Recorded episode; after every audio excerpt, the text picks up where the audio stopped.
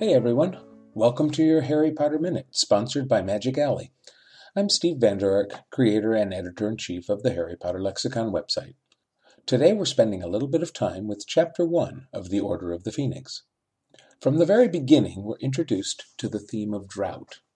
Rowling writes Cars that were usually gleaming stood dusty in their drives, and lawns that were once emerald green lay parched and yellowing, for the use of hose pipes had been banned due to drought. This chapter takes place on the 2nd of August, 1995. And Rowling is spot on with the whole drought thing. In fact, in the summer of 1995, there actually was a pretty severe drought in England, and hosepipe bans were a very real thing. In story terms, the drought mirrors the complete lack of contact Harry has with the wizarding world at that time.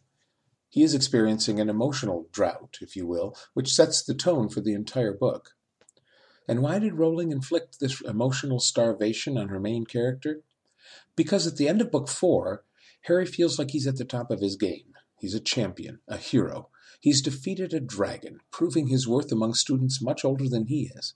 He has learned about his wonderful family, his father, the Quidditch champion, and his mother, who is so loved by everyone. He's a Quidditch sensation himself. He has even faced off against Voldemort and survived.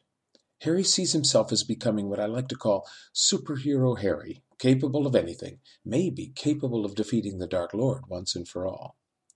In Book 5, we're going to see all that stripped away. No matter how powerful superhero Harry might become, he would never be able to stand against Voldemort.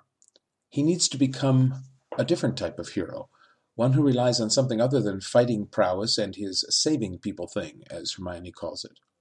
That transformation is what Book 5 is all about. That's it for this Harry Potter Minute, sponsored by Magic Alley. If you love Potter memorabilia, and who doesn't, you can get your wands, scarves, sweets, jewelry, and more by apparating over to www.magicalley.co.uk. There you can shop to your heart's content. That's Magic Alley with an EY at the end. And if you can't get enough Harry Potter canon facts, head on over to the Harry Potter Lexicon website at www.hp-lexicon.org. That's it for this time. Apparating out.